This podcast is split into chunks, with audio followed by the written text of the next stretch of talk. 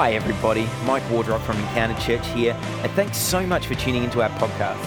Our prayer is that through this podcast, you could have an encounter with Jesus that will change your life. And now get ready for an inspiring message from our teaching team.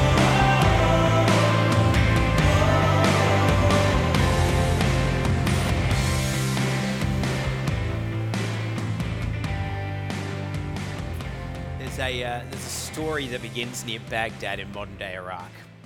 And as the story goes, in ancient times, people began to gather and build a city.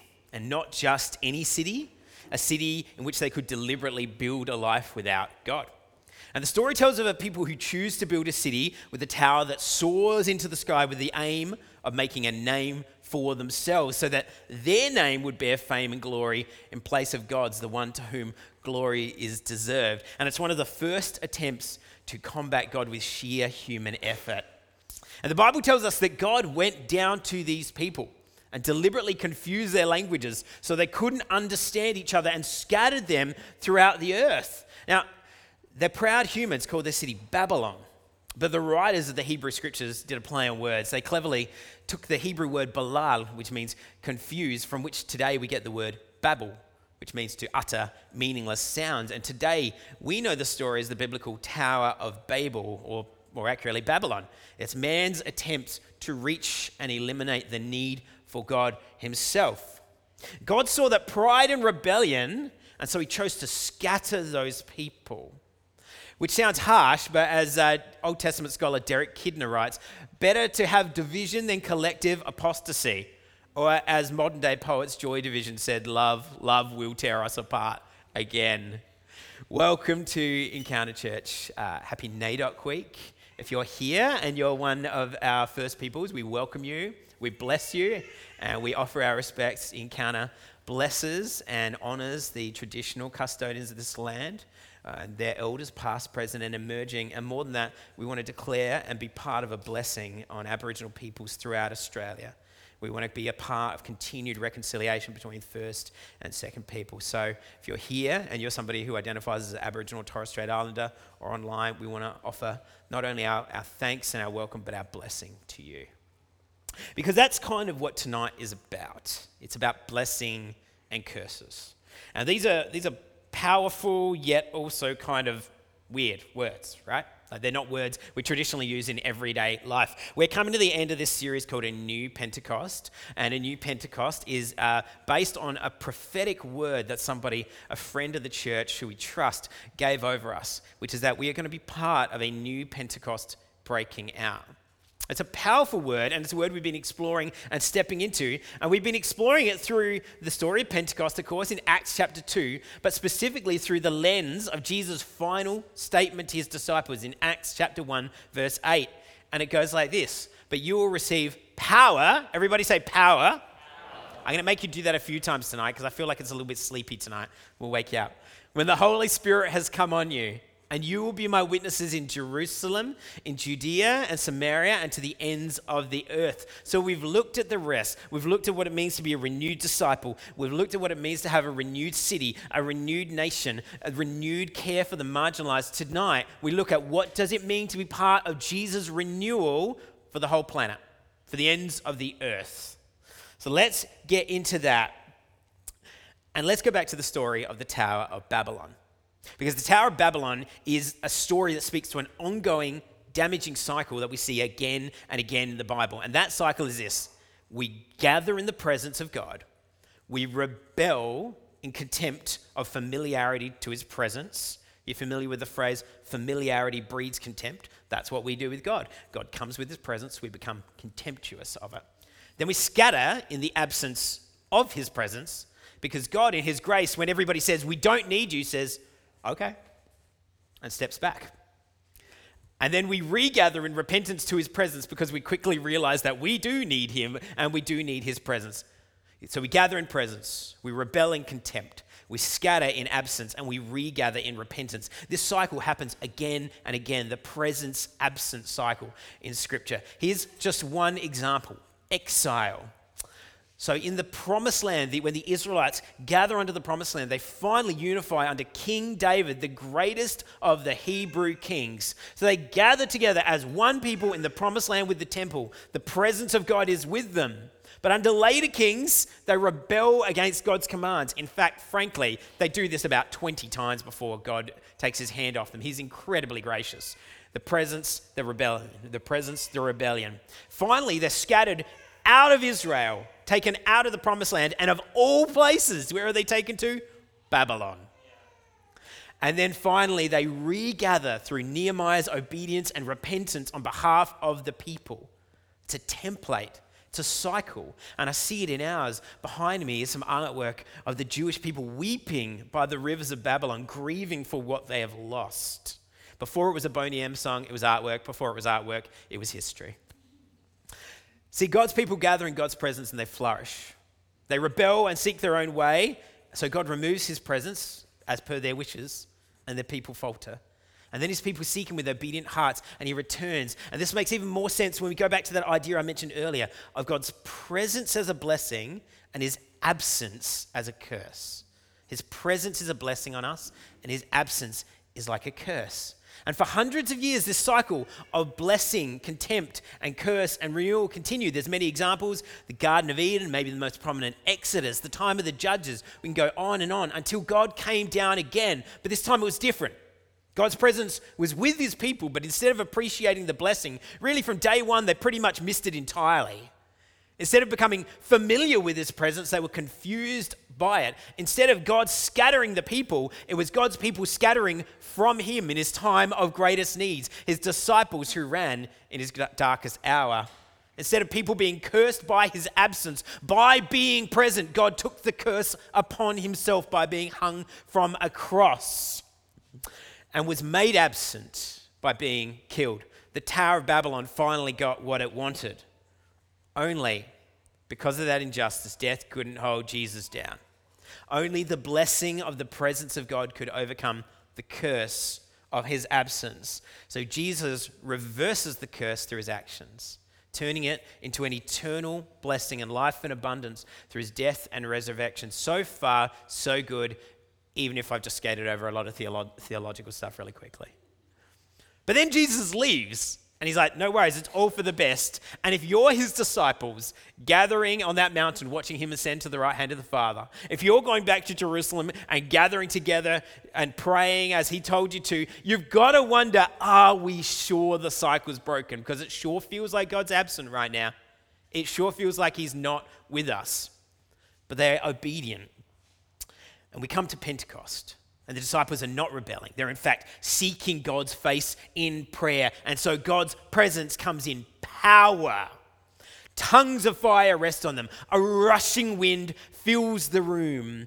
And then they begin to speak in foreign languages with the same message the good news of Jesus Christ. The power of God is in the people of God.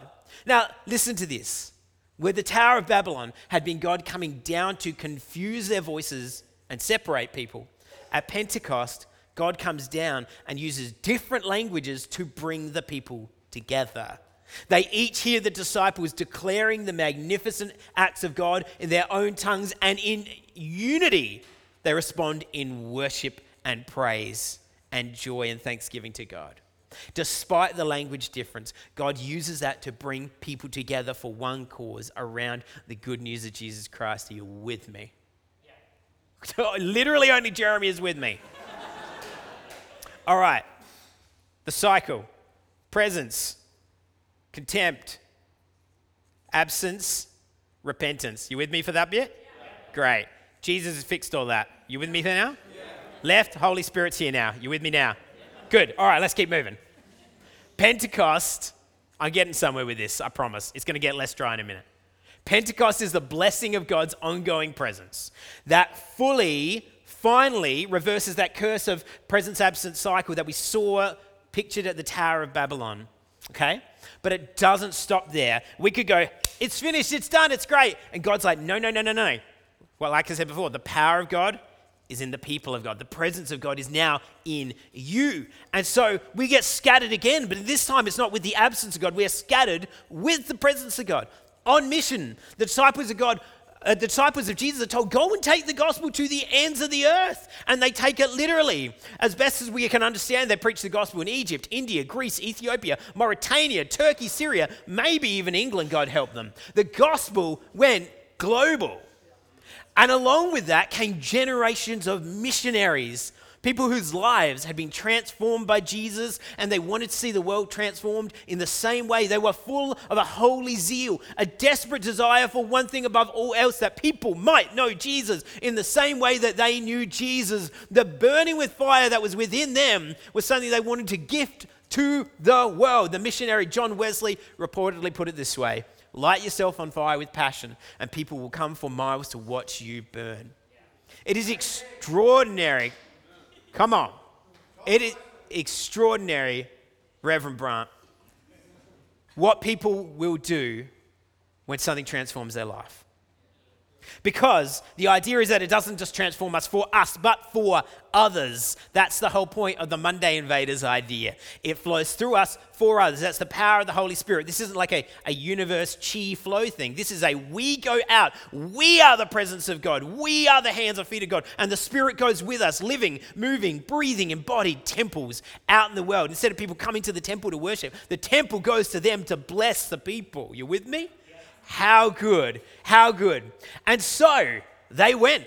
Amy Carmichael and William Carey went to India. Adoniram Judson went to Burma. David Livingstone went to Africa. Hudson Taylor and Eric Liddell went to China. Elizabeth and Jim Elliot went to Ecuador. Richard Johnson came down under to Australia. Now, the missionary movement had flaws. It's not very popular to talk about the missionary movement at the moment, which, with all due respect, is idiotic. Because the missionary movement is why you and I are in this building now. It had flaws. Sometimes it came hand in hand with political enmeshment. You can go on a mission trip, but just make sure you bring the interests of the empire with you. But as Christians, we worship in a different kingdom. And every missionary went with the best of intentions to do one thing and one thing only not to enculturate people with a different nation, but to bring them the gift of the gospel. And so the missionary movement came here, the gospel went global, but then suddenly the globe went global.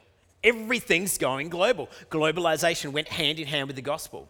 So cultures started to mix and spread and uprooted people one to another in migration. Suddenly, in the space of less than 250 years, we went from a nation that is fully indigenous to mostly white to more than half migrant people. Did you know that?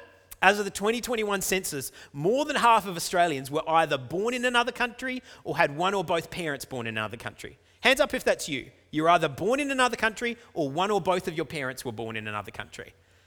Right, so we got some work to do, but still, we're pretty close. Pretty close. Now, when I say a majority, it is technically 51%. That's still a majority.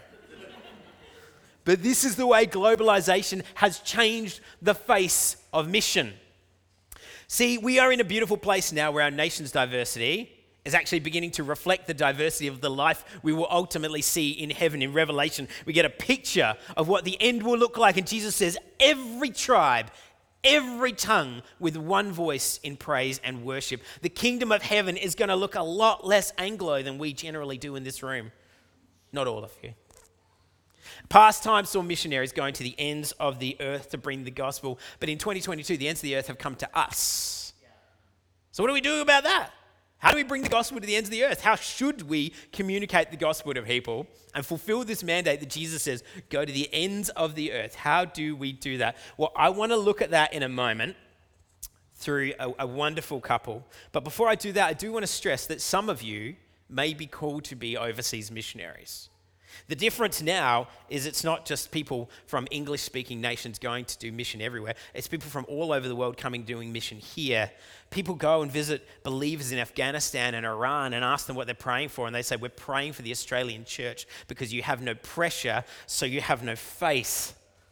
The persecuted church who are under threat of death pray for us because they see we need it in our spirit. So it's not just about going from a, a like a, a, wealthier country to a poorer country. It is going, following the call of God the way it's always meant to be. That when God says pick up and go, we go. So for some of you in this room, the Spirit of God may be doing a work. Maybe you're online listening to this, watching it. And the Spirit of God is actually saying, you are called to be an overseas missionary. We're going to talk a little bit more about that later. But for most of you, you're probably not. So I want to offer a way forward by looking at the lives of two of the least understood apostles in the Bible. Their names are Priscilla and Aquila, husband and wife duo, wife and husband, if you want to put it this way. Now, we meet Priscilla and Aquila in Acts chapter 18, verse 2. They're Christian refugees from Rome. In the year AD 49, the Emperor Claudius ordered all the Christians out of Rome on pain of death because there was this insurrection that was happening, an uprising because people were preaching about Jesus and people were getting really narky about it. So, Emperor Claudius really rationally, calmly ordered all the Christians out of Rome. And so, Priscilla and Aquila are refugees. They come to Greece, they come to the city of Corinth, where Paul comes to them and meets them and stays with them. And the three of them begin to work together as tent makers, people who make tents. Yeah, that was probably self explanatory now that I say it out loud. They work together as tent makers. And they were working together for the gospel, making tents with their hands. They were doing something practical. Now, suggest, the, the Bible suggests in, uh, in Acts that they worked together in tent making for about 18 months. For Paul, that was what we call bivocational ministry. That's doing two things at once. He's doing some ministry, some tent making. When, Paul, when Silas and Timothy, his friends, come through Med- the Mediterranean and land in Corinth, he's like, great. You guys can take over doing some of the work. I'm now freed up to do the full time work of preaching and teaching. That's his full time job.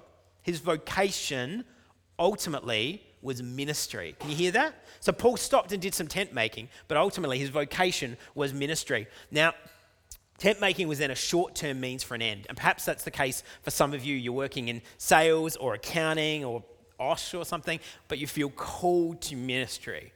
Now, for Jenny and I, that's our story.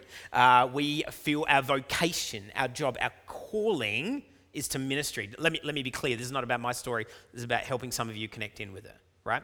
We sense that our vocation is to ministry. We will lifelong, for a job, be sharing the gospel, communicating, leading churches. Look, let's be real, it's a super weird job.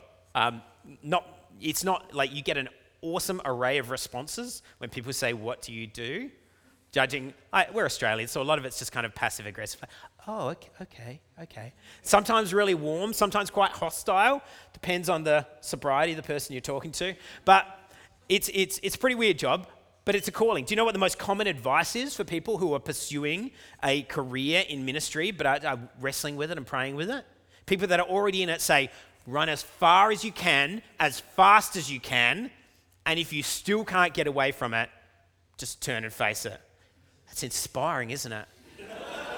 Imagine putting that on, a, uh, on your Pinterest board.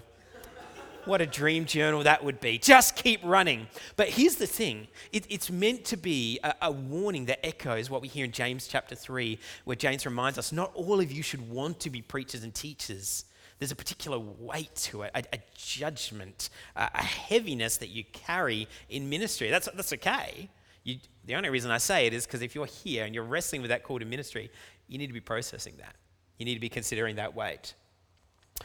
So, for Jen and I, sometimes we need to do different things in order to financially support that ministry. So, Jen has just finished up working on a film.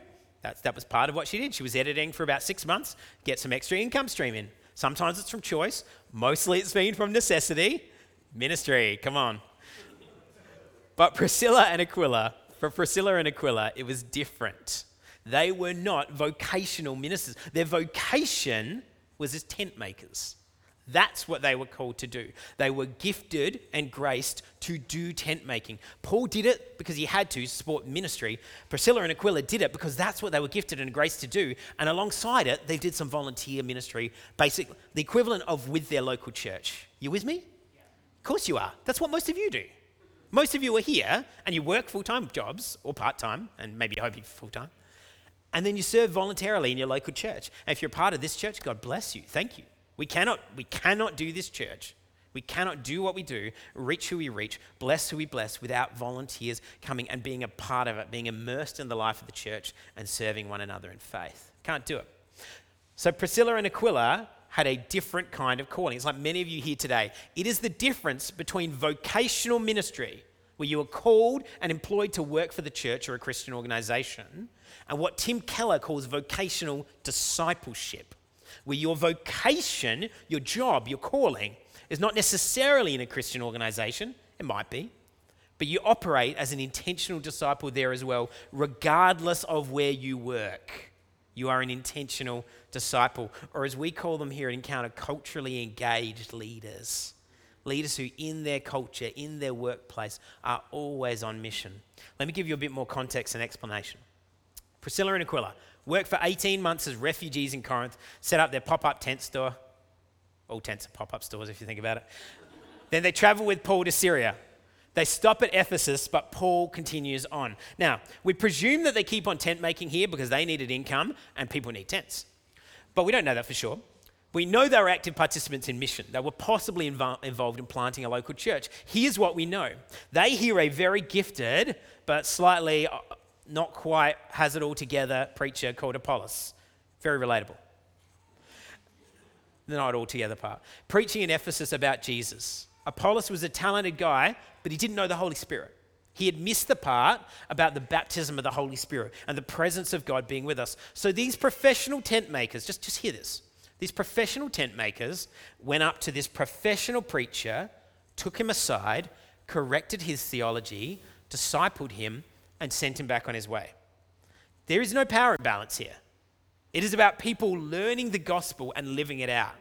And when you learn the gospel and you live it out in a way that it lives and breathes in you, and that the power of God truly is in you, the Holy Spirit is spilling out through you, you can take somebody like me, like Pastor Jen, like Pastor Jared, who's up here on the platform, and go, hey, can I just, can I just have a quick word? Hey, what you're saying is pretty good. I think you're actually missing the Spirit of God. You can do that if you have a maturity about it and you recognize that you're not doing it to bring yourself up or bring someone else down, but actually to bring them up in their understanding of who Jesus is, to have a full revelation of who God is. Now, here's how we know they did a good job. This is the next thing we hear about Apollos. He goes to a place called Achaia, and it says, after he arrived, he was a great help to those by, who by grace had believed. AKA Apollos, the gifted preacher, left Priscilla and Aquila, professional tent makers, a better disciple than when he arrived a better leader, a better communicator, because these professional tent makers who loved Jesus with all their hearts, but were called to vocational tent making, had taken him under their wing and said, Hey, it doesn't matter that we're not professional pastors. We actually have something to bless you with and grow you with in this moment. You with me? Friends, that's you. For so many of you, that is you. And I want to empower you that outside the four walls of this church, I mean, inside, but especially outside, the world needs you to be doing that. Some gathering under the wing some teaching, coaching, which means you've got to understand your own faith. You've got to understand what that means. Now, that's my job, and we're going to continue with that, not tonight, but let me be clear. This is the vision for vocational discipleship to the ends of the earth. This is where it all comes together. If the ends of the earth have come to us here in 2022 in Australia, and really we can minister to any people group we want, uh, the, the amount, there are 36% Indian students at my kids' school down the road not Asian students, not from the subcontinent, just Indian. There is a great need for multicultural ministry in Australia, a great need for great young Indian leaders to rise up and bless their community, and a great need for people to learn how to minister cross culturally. The, the world is on our doorstep. So, what do we do about that? We serve through our vocational discipleship. Wherever you work, wherever you lead, no matter the environment you lead in, whether it feels good or feels bad, no matter the, the boss who is over you, whether they are a follower of Jesus or not, you are called to be a faithful disciple in that place. So, for people like Apollos and Paul, they're traveling preachers. They're called to be faithful in that. And believe me, as a preacher, you've still got to work it out off the platform as well. But for Priscilla and Aquila, they were refugee tent makers. The thing they had in common is all of them were doing what they were called to do well for the glory of God. So, what are you called to do? That's a million dollar question, right? What are you called to do? What are you uniquely gifted and graced to do? What are the things that your hand and mind and heart and the needs and desires of the world, where do they come together? Where does the world's greatest need meet your greatest good? We struggle in life when we attempt to live outside those particular gifts and graces. A fish will feel like a failure if they try to climb a tree. Some of us, we try desperately to live outside of the gifts and graces that God has given us, thinking that there's some kind of superior or inferior gifts and graces. There is not, there's only faithfulness. So, what are you called to do? But even more than that, who are you called to become?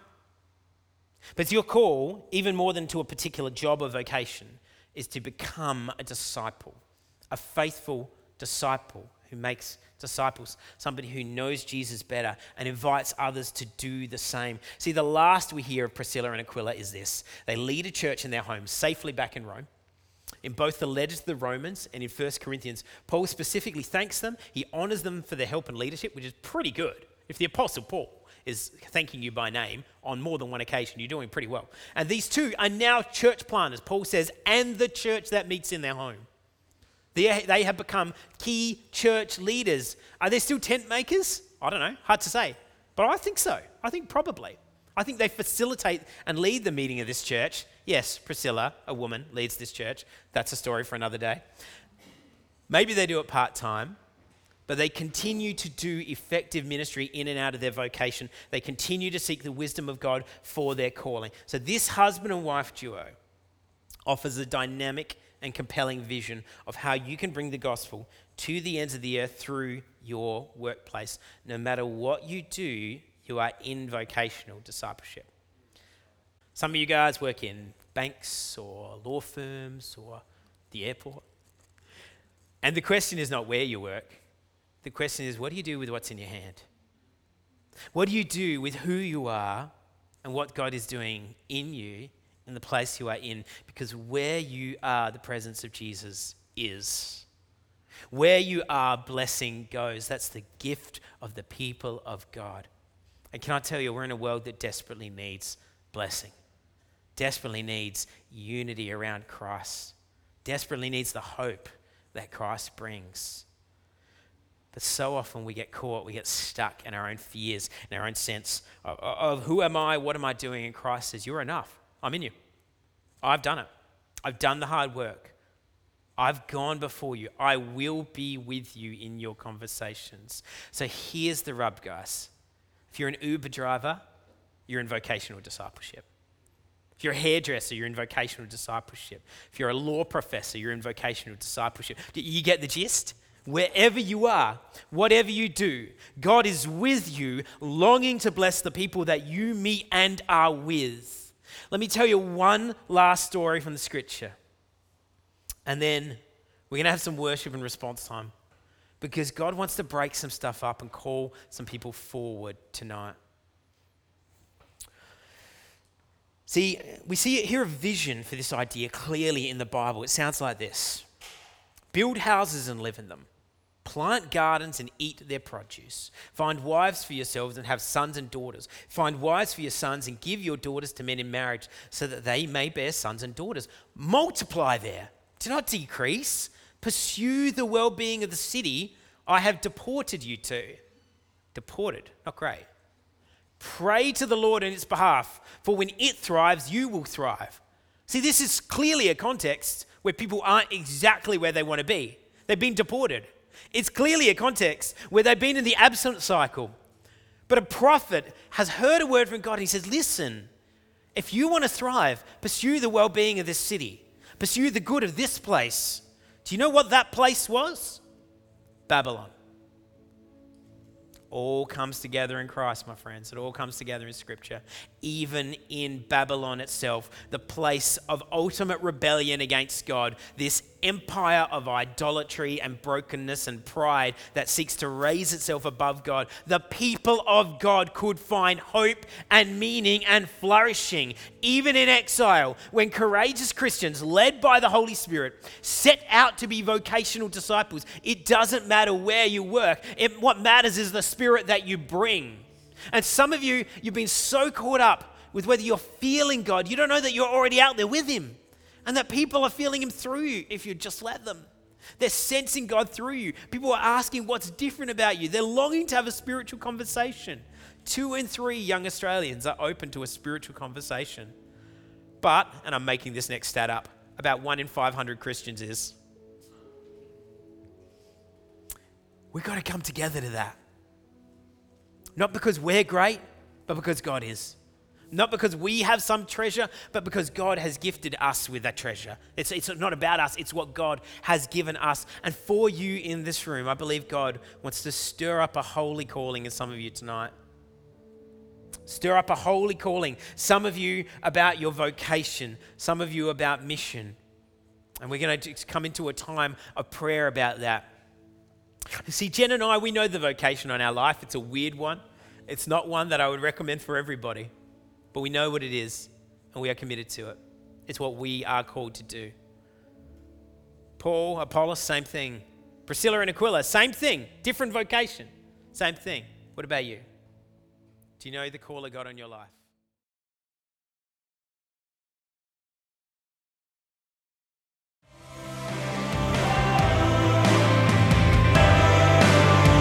Thanks so much for listening. I pray that you were able to hear from God in a fresh way today we would love to hear from our listeners. To connect with us or to financially support the work of Encounter, please jump on our website, encounteradelaide.com.au. And if you enjoyed this podcast, don't forget to jump onto iTunes, Spotify, or your podcast provider and give us a rating and review. Or share this message on your social media accounts and tag us at Encounter Adelaide. God bless. Have an amazing week.